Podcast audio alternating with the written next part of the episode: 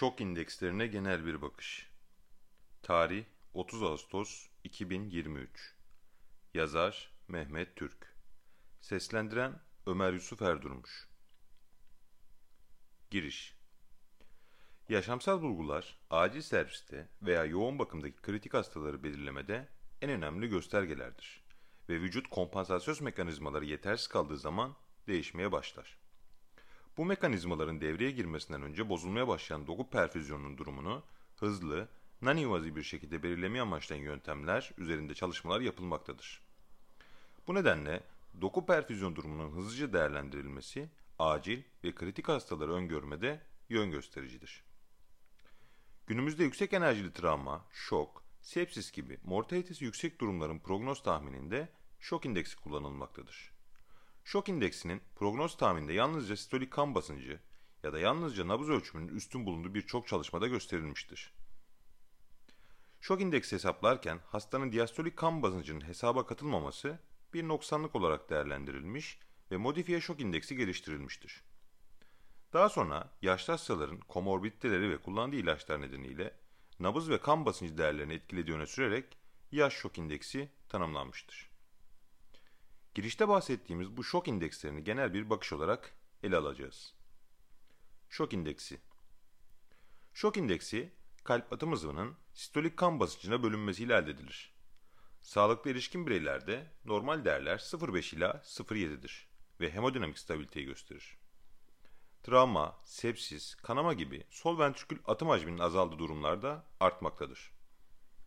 Tedaviye rağmen şok indeksinin yüksek seyretmesi sol ventrikül fonksiyonunun kötü olduğunu göstermektedir. Sol ventrikül iş yükü, sol ventrikül preload, afterload, diastolik kompliyans ve sistolik kontraktilitesinin etkilenmekte olup bu faktörlerden herhangi birinde ya da birkaçında kötüleşme olması şok indeksinin artmasına katkıda bulunmaktadır.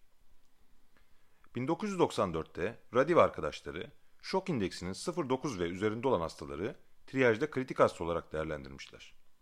Bu grupta hastane yatış oranlarının ve yoğun bakım gereksinimlerinin daha yüksek olduğunu göstermiştir.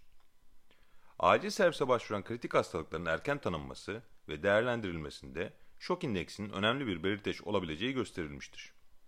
Ayrıca klinik izleme esnasında, restorasyon sırasında ve sonrasında yol gösterici olabileceğini göstermektedir. Modifiye şok indeksi Şok indeksi hesaplanırken sadece sistolik kan basıncı kullanılır. Ancak hastanın klinik ciddiyetini belirlemede diastolik kan basıncı da yatsınamaz bir önemi vardır. Liu ve arkadaşları her hastalık grubundan hastaların acil servise başvurduğunu belirterek sistolik kan basıncına ek olarak diastolik kan basıncının da kullanılmasının bu hastaların ciddiyetinin tahmininde hayati önemi olduğunu bildirdiler. Bu nedenle diastolik kan basıncının da dahil edildiği ve kalp atım hızının ortalama arteriyel basınca bölünmesiyle elde edilen modifiye şok indeksi geliştirmişlerdir. Ortalama arteriyel basınç değeri doku perfüzyonun en iyi göstergelerinden biri olup, modifiye şok indeksini hesaplarken ortalama arteriyel basıncın kullanılması, modifiye şok indeksini daha anlamlı kılmakta ve mortalite tahmininde daha etkili bir belirteç yapmaktadır. Son yıllarda yapılan pek çok çalışmada modifiye şok indeksinin şok indeksine kıyasla acil servis şartlarında kullanılmasının prognoz tarihinde daha uygun olduğu bildirilmiştir. Modifiye şok indeksi acil servis hastalarının kan basıncı ve nabız hızına göre mortalitelerinin erken dönemde fark edilmesinde çok daha kullanışlı bir belirteçtir. Sain ve arkadaşların yaptığı retrospektif bir çalışmada diastolik kan basıncının da hastaların klinik durum ciddiyetinin bir göstergesi olarak göz alınması gerektiğini ve modifiye şok indeksinin 0.7'nin altında veya 1.3'ün üstünde olması durumunda daha yüksek mortalite oranlarına sahip olduğunu göstermişlerdir. Yaş şok indeksi Yaşla beraber şoka karşı verilen sistemik yanıt değişebilmektedir. Özellikle geriatrik popülasyonda kullanılan çoklu ilaçlar, sistemik fonksiyonun yanıtının değişmesi ve sahip olunan ek hastalıklar şok yanıtını etkileyebilmekte ve şok indeksinin yanlış hesaplanmasına neden olabilmektedir.